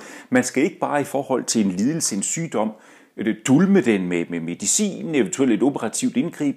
Man skal også spørge sig selv om, hvad vil denne lidelse fortælle mig? Fordi lidelsen øh, har dybest set det, øh, til formål at, at udvide bevidstheden. Så man kan sige, øh, selvom det kan være svært i situationen, når man er i det, at kunne se det positive ved det, må man også ligesom sige, at det er en hellig sygdom, og typisk vil det tit være, være, være bagefter, øh, eller kun nu og da, man kan, se, øh, man kan sige mening med, at den faktisk udvider bevidstheden og fører en videre øh, øh, på sin vej. Så, så i den forstand er, øh, er, er, er lidelse en, øh, en, en, en, en hellig sygdom, øh, helt, helt klart, der, der, der, der udvider bevidstheden. Øh, altså, tit ser man jo i dag, at folk er, har ikke fået udvidet bevidstheden, for de har bare sådan haft en ren sådan traditionel tilgang til det, at man får lægebehandling, og det er jo det, og så, Ja, og, ja. og, og så kommer man forhåbentlig videre. Øh, men altså, lidelse, smerte og sygdom, det er almen menneskelig skæbne, almen menneskelig karma, ikke sandt? Så det er Ja. vi jo, man kan sige, det er de præmisser, vi har været på, øh, vi levede under efter den såkaldte uddrivelse af paradis, ikke sandt? Altså, i dit ansigtssved skal du æde dit brød, øh, med smerte skal du føde dine børn, og støv er du, og til støv skal du blive igen. Altså hele sygdommen og dødens og, og, og, og smertens øh, indtog i menneskeheden. Mm. Men det var jo præmissen for, at vi kunne få jeg-bevidsthed, få selvstændighed, Ja. at vi skulle drives ud af, af den guddommelige oversandslige sfære for gennem en adskillelse og vende tilbage igen øh, til den guddommelige sfære. Øhm, Og, men der er der lige en anden ting, jeg lige vil, Ja. ja. nævne der, Ja. ja. fordi du, du gør det også meget konkret i nogle af dine bøger, og der Ja. ja. er der faktisk en stor lighed til Frankl også. Ja. Øhm, jeg lader mærke til. Det, du skriver nemlig, når man får en psykisk eller en fysisk sygdom, så gælder det om at møde det med en holdning. Og ja. det er faktisk en, en meget tydelig øh, vej, øh, Vang, øh, Frankl han prøver at, at, at, at guide øh, folk i. Det er nemlig, når du står over for skæbnen, der ja. hvor du ikke kan gøre noget, ja. så kan du stadigvæk finde mening i dit liv Ja. med den holdning, du indtager til det. Ja. Øhm, og det synes jeg er enormt smukt. Absolut. Men, men Ja. ja. han siger også samtidig, men det er absolut den sværeste, fordi det kræver virkelig noget på et højere niveau inde i dig selv. Altså det med at træffe et valg om at møde noget, der er uretfærdigt. Øhm, ikke med vrede, men måske med forsoning. Ikke? som min gamle bedstefar sagde, det er ikke, hvordan du har det, det er, hvordan du tager det. Men altså, det er jo også hele, du kommer før ind på det, altså, posten, Kristi lidelse og død, altså, Ja. det er jo det, vi fejrer, og det skal vi fuldt og helt gå ind i. Altså, jeg har lige holdt et foredrag her øh, i tirsdags, øh, om øh, posten, Kristi øh, øh, lidelse, død og opstandelse, mm. som Kristus det viser os, hvordan vi lægger den negative karma bag os og realiserer den højere bevidsthed. Ja. Altså ud fra Valentin Tomberg, en, en, en dybt kristen esoteriker, øh, elev af Rudolf Steiner, der er hele Kristi, man kan sige, lidelsesvej til død og opstandelse, en dramatisering af den måde, hvert menneske gennem smerte og lidelse, øh, sjælelig død og opstandelse, øh, man kan sige, når til at aflægge karma, den negative karma, og udvikle den højere bevidsthed. Øh, en, en utrolig stærk og, og, og intens beskrivelse her, altså hvor, hvor Tomberg siger, det Buddha så fint beskriver i Benares-talen, det er jo Buddhas fremragende beskrivelse af, hvordan vi gennem øh, den otledede vej finder vejen til at aflægge negativ karma og realisere, man kan sige, buddhisk bevidsthed. Der gør Kristus det 500 år senere på dramatisk vis på historiens skueplads. Ikke som lærer, men som dramatisk liv i død og opstandelse. Mm. Så altså, hele den her forståelse, det er jo det er svært at sige meget kort, men hele forståelsen af, at Kristus i Golgata-mysteriet simpelthen offentliggør de mysterier, man kalder for oldtidens mysterier. Øh, Og her viser mennesket, hvordan det kan gå en udviklingsvej, Øh, og hele forståelsen af kristendommen, det er også så vigtigt at komme ind som en fortsættelse af de gamle mysterier, der var i Ægypten, mm. i Persien, i Grækenland, og som var hemmeligholdte, som Kristus offentliggør nu, mm. som den kosmiske solgud. Det er så stort, det her, øh, så vi netop forstår kraften i kristendommen. Ja, og hvis man gjorde det, så kunne det jo også være, at, at, at mange havde et mere naturligt forhold til, til døden. Præcis. Øh, fordi du er omkring den i din bog, præcis Ja. som Viktor Frankl er, ikke? hvor du skriver, at mange fortrænger jo i dag dødens realiteter. Ja. Du skriver konkret, den moderne materialistiske kultur kan ikke forholde sig konstruktivt til døden. Det kan ikke integrere døden. Ja. Derfor opfatter mange voksne mennesker livet som en sygdom med en dårlig prognose. Præcis. Ja. Men, men, men øh, ja. fra mine øh, ja. Frankl-briller og, og meningsteologien, Jamen så, så, så Frankl vil jo sige, jamen, jamen ofte skjuler øh, folk virkeligheden, når de siger, hvis der sker noget med mig. Ja. Fordi han siger, det er jo ikke et hvis, det er jo ja. men hvornår. Præcis. Og det er ikke noget, det er døden. Ja. Men hvor Frankl jo var optaget at sige, jamen bevidstheden om, at du rent faktisk skal dø for dit liv, det skulle gerne øh, give dig en, en, en, en uh, inspiration til øh, at, at være endnu mere opmærksom på, hvad er det egentlig for et fingeraftryk, jeg så sætter Præcis. på det liv, jeg har. Ja. Om du så kun har en måned tilbage, eller du har 10 år osv., ja. det er sådan set ikke interessant. Det, altså, så det, det, du skal bare have speedet op ja. den tid, du skal... Øh, ja. Absolut. Det er, jo, det er jo det eneste, der er sikkert i tilværelsen. Momento mori. Ja. Husk, du skal dø. Ja. Og som du fint kommer ind på, ikke sandt? Altså, det, er jo, det er også det, vi ved, at vi, vi skal dø. Det er, at mm. livet her ikke er evigt. Det er jo det, der gør, at, at, at man kan sige, ti- ting bliver kostbare for os. Mm. Altså nu bliver kostbart for os, fordi vi ved, det er ikke evigt. Men, men det, der er også så væsentligt at forstå, det er, døden er ikke, det er jo materialistisk at tro, så skal vi ned i hullet. Det er jo meget almindeligt i dag, ned til regnormen, ikke sandt? Nej, døden er en fortsættelse. Ringende sager, en rejse slutter, og en ny begynder. Og hele den gamle forståelse, det, det kan man jo også savne, hele den gamle forståelse af døden, det er jo, efter døden, øh, så kommer sjælen ud af det fysiske lægeme, og lad mig lige igen sige her, det er en tragedie i dag. I moderne folkekirkekristendom, der lærer man, at sjæl og læme hænger sammen. Det vil sige, der vil, det, det, er, det er ganske enkelt det, man lærer, det er en tragedie. Sjæl og læme kan ikke adskilles. Det, man, man siger, at det er græsk vranglære, at de kan adskilles. Det er totalt vanvittigt. Altså enhver, der kender det mindste til esoterik, ved, at sjælen kan gøre sig fri af det fysiske læme. Og derefter går sjæl og læme ind i en form for søvn, vil man sige, i, i folkekirken i dag, indtil dommedag, når Kristus kommer igen. Og først da, der opstår sjæl og læme, altså øh, der opstår det ved, ved, ved Kristi genkomst og dommedag. Altså jeg må på det kraftigste afstand for den dogmatik. Det har ikke meget med virkeligheden at gøre. Det, der sker, når du dør, det er simpelthen, at sjælen gør sig fri, meget kort sagt, af det fysiske lægeme. Og derefter kommer du igennem de forskellige planetsfærer, man kan sige, hæver dig øh, op gennem hvor- hvor- vort, øh, vort, øh, vort solsystem, gennem de pla- forskellige planetsfærer simpelthen, og man kan sige, modtager kraft og erfaring forbundet med de forskellige planeter. Det er jo, man har jo vidst det, når man før sagde, at man var i den syvende himmel, ikke sandt? Altså, så er vi helt oppe ved fikstjernerne, altså, når vi når dertil. Og når, meget kort, når man når til månesfæren, jamen det er jo det tidspunkt, hvor vi er i skærsilden, altså sammen med Kristus ser tilbage på vort liv. Hele den forståelse, at har du den bevidsthed, før du dør, en spirituel tilgang, mm så kan du gå ind i, i, i død med, med, med en vågenhed. Altså så har du en anden vågenhed, end hvis du har været tung materialist livet igennem, og ikke fatter en brik af, hvad der faktisk er, der sker. Så det er så vigtigt også, når vi taler om at dø. Man har en tibetansk dødebog, ikke sandt?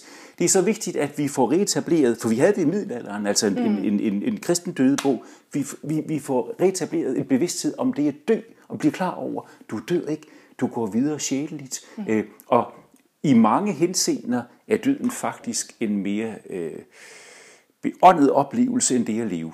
Mm. Ikke sådan, man skal søge den frivilligt. Det skal man ikke, fordi det skal være op til Gud, hvornår vi skal dø.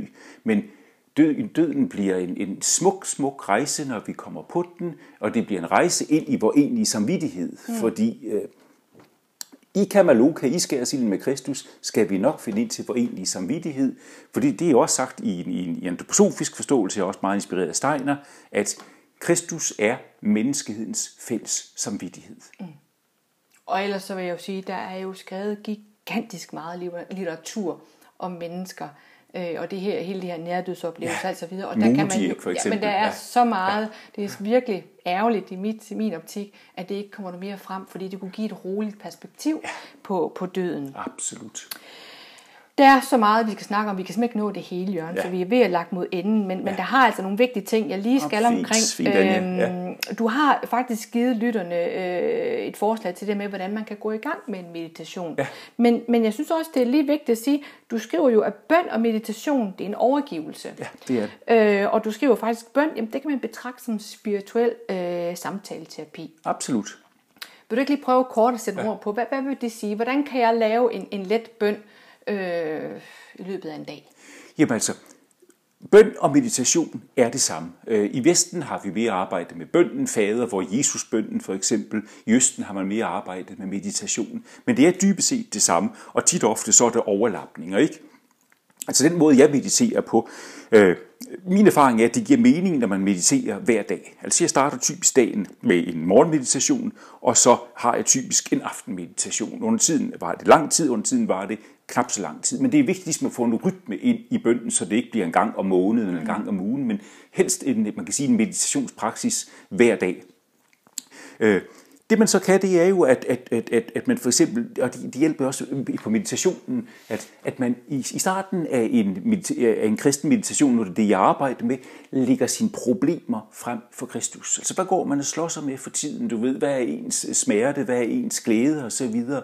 Fordi på den måde, Anja, kommer man nærmere til det, det handler om, nemlig vidnets bevidsthed. Mm. Altså det, at når du så går ind i selve mantraet, øh, Kristus, lys din fred ind i mit hjerte, for eksempel. Du mit eget evige selv, lev dit liv i, mig. Eller det kan være fader, hvor du mediterer på, mm. altså bønden fader, hvor er, er, er også særdeles god, eller en anden form for bøn.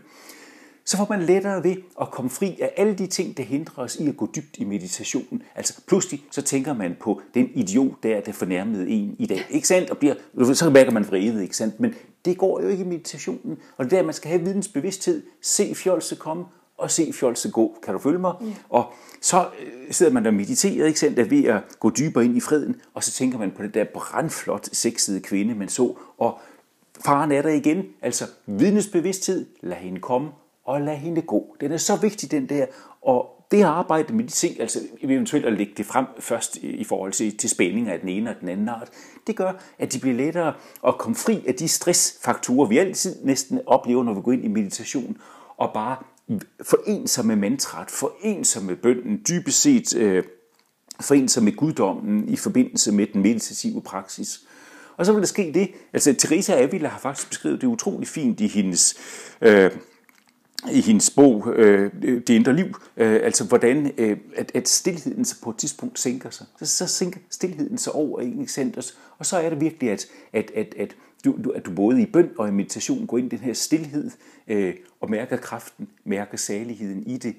Og når du først en gang har smagt på den salighed og kraft, der er i, man kan sige, den guddommelige stillhed, når den sænker sig over en, så opgiver du den aldrig. Fordi altså, så bliver du afhængig af den. Du ved, det er åndskraften, der kommer nu, og den healer mig så kraftigt. Den healer mig for min smerte, min lidelse. De er der, den tager det ikke, men den healer det i den grad, og du lærer øh, at forholde dig til det på en mere konstruktiv måde, for du får kontrolleret emotioner på den måde her. Altså, den bygger dig op, den giver dig simpelthen indre styrke. Man kan sige det på den måde, at, at, at, at du får en kraftig jeg-styrke. Altså, du bliver langt sværere at vælte, end du var før, hvor du mere var i dine emotioner. Fordi nu har du emotionerne, hvor, hvor, hvor emotionerne før havde dig. Altså, meditation udført rigtigt, er simpelthen jeg-stabiliserende, styrker mennesket som sådan. Og hele Kristusskikkelsen er grundlæggende jeg-stabiliserende. Det er vanvittigt, at, man, at, at Kristus ikke er i moderne psykologi og psykiatri i forhold til depressioner, i manier osv.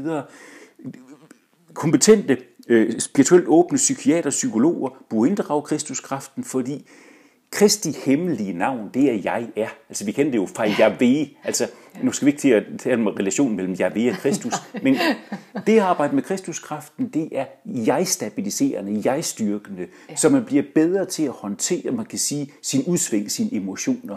Øh, og derfor burde, det også, burde man have en psykologi og en psykiatri, som, som inddrog Kristuskraften. Ja, og du igen, jeg, jeg synes jo bare, at du repeterer jo egentlig bare det, som det er så smukt i dine bøger, fordi det, der med, det kommer du ikke udenom. Sådan ja. er det at være menneske, og det er jo også sådan, jeg det oplever Frank fremlægge det. Det er naturligt, men du kan få en indre kraft, en indre styrke, Præcis. som i den grad kan være et, altså, ja. et helt andet fundament ja. at gå igennem livets udfordring ja. på. Nu er vi ved at være ved den der pointe, som jeg jo simpelthen synes er så fantastisk. Øhm, I en af dine bøger, hvor du, hvor du er i gang med at fortælle om det her med, hvordan er det, man kan lave en moderne kristen identitet, ja. så skriver du jo faktisk, at det handler meget om, i hvert fald i, du tager udgangspunkt i dit eget liv, ja. hvordan du ligesom har, har måttet arbejde på at få munken Frans Assisis og rockmusikeren Mick Jagger øh, til at lære at danse med ja, hinanden. Ikke? Helt. Øh, du skriver faktisk det med, at du har skulle integrere begge dine delpersonligheder. Ja. Ikke? Øhm, ja. Stå ved den, bevidstgøre dem og integrere dem. Du skriver, at de skal modnes og lære samarbejde. Ja. Frans skal lære at score damer, og, og Mick skal lære at dyrke kristen meditation. Frans og Mick Jagger skal lære at danse med hinanden. Ja, Hvad er det meget kort, det betyder? Fordi jeg tror egentlig, der er mange, der kunne springe et led over, hvis man forstod det ja, på den måde. Ja, ja. Meget kort, det er, i det altså, hvis der er noget, øh, der øh, øh, åbner din bevidsthed, så er det meditativ praksis. For du bliver bevidst om alle de Øh, lidenskaber og begær og længsler, du har i dig. Altså, det er utrolig bevidsthedsudvidende i den forstand at meditere. Og det, er et hvert menneske Øh, øh, bliver bevidst om, det er jo, at øh, man har dels en spirituel længsel, lad os kalde det for Frans Assisi, og samtidig har vi en stærk seksuel længsel, lad os kalde det for Mick Jagger, vildskab og seksualitet. Og det nytter ikke noget, som man har gjort i den gamle kristendom, kun og vil være tro over for Frans Assisi og demonisere Mick Jagger. Og det nytter ikke noget, som det er i dag i den danske kultur, i det meste af den vestlige, kun at vil idealisere Mick Jagger og den livsstil, og så latter de gøre og håne, man kan sige, den spirituelle øh, kraft. Fordi tingene er lige blevet ændret om. Det er ensidigt begge dele. Det der er, er det viser, det kloger, det er sådan, jeg lever, det er sådan, min terapi er. Det er simpelthen at sige, jamen, jeg har så vel øh, Frans Assisi, den spirituelle længsel i mig, øh, som er, var kompromilløst for Frans, og samtidig har jeg også Mick Jagger, sanseligheden, vildskaben, øh, det er trygt nær og så videre. Og så i bedste kristne forstand, hvor vi arbejder med moden begæret, sige ja til begge sider. Vi har, jeg har et begær efter den spirituelle verden, jeg har et begær efter seksualitet og sanselighed. Det er ikke modsætninger. Øh, begge sider skal man sige ja til og leve sammen med, og også anerkende, at perioder hænger det ikke sammen. Det er hele præmissen med det at være et stærkt menneske og være skæv og uperfekt. Perfekte mennesker eksisterer ikke, for de fortrænger alle de andre sider. Det er svage mennesker. Mm. Det stærke menneske er det, der er skæv uperfekt at sige, det er ikke altid, at Mick Jagger og Frans Assisi hænger sammen, og det står jeg ved. Men det kommer de se hen ad vejen, ganske enkelt, fordi det kræver ærlighed. Mm. Og enhver form for terapi og bevidsthedsudvikling, det har en forudsætning. Du må ikke forstille dig, du skal være ærlig. Så det, det er præmissen her. Og langt hen ad vejen, så er det også skønt simpelthen at arbejde med, man kan sige, begge energier. Den spirituelle frans energi, øh, nu arbejder jeg ikke præcis som Prins gjorde med piskning og den slags der, men altså hele den spirituelle energi ja. og hele den sanselige energi, ja. og så ligesom blive venner med begge sider. Og så sige, men de ting her skal modnes sig, ja. og så vide, at, at, at, at, at selv ved det højere har en forståelse for det, fordi øh, man kan sige, det er jo det at være menneske i dag, og for, for at gentage, hvad jeg sagde lige før, bevidsthedsudvikling har en præmis, det er, at du skal være kompromilløs ærlig. Mm. Ganske enkelt, og du skal være tro over for dig selv ja. i ordets bedste forstand. Ja. Og du skriver det Altså du skriver flere steder, at Kristus vil det hele menneske. Præcis. Altså af ånd, ja. sjæl og læme. Ja. Han vil det menneske, der arbejder på at modne og forsone sine modsætninger mellem drift og begær og spiritualitet. Ikke? Ja. Og øh, så vil jeg egentlig slutte af lidt der med, med, med, med menneskets potentiale øh, fordi det er noget, der, der fylder rigtig meget i Viktor Frankls ja. øh, psykologi, ja. øh, men du er også meget omkring det rent faktisk, og, og nu har jeg jo skrevet min bog, øh, ja. selvfølgelig målrettet øh, virksomheder og ledere, fordi ja. jeg tror på det at have den her forståelse for krop, sind og ånd, og hvordan er det, man finder mennesket i den åndelige ja. dimension, kunne have en meget, meget stor afgørende betydning for, for ja, øh, trivsel og, og så videre på arbejdspladsen i dag. Absolut om lige omkring øh, menneskets potentiale, som jeg synes er meget, meget vigtigt på dagens arbejdspladser. Du, du skriver sådan her, altså i forhold til din egen rejse, ja. øh, der slutter du en af dine bøger af med at skrive, jamen du har lidenskabeligt let i øst og vest efter en kristen visdom, der kan sætte Kristi til synekomst ind i et større perspektiv. En kristen visdom, der inkluderer reinkarnationslæren, som er erfaringsorienteret og har en udviklingsvej. Og sidst men ikke mindst, som har fokus på menneskets potentiale. Ja vores guddommelige høje bevidsthed, i stedet for vores mangler og egoisme. Ja. Og, og det er nok det, jeg synes, der stadigvæk meget er fokus på, øh, især hvis man går ud og tager de her kollektive organismer som arbejdspladserne. Ja, bestemt. Øhm, bestemt.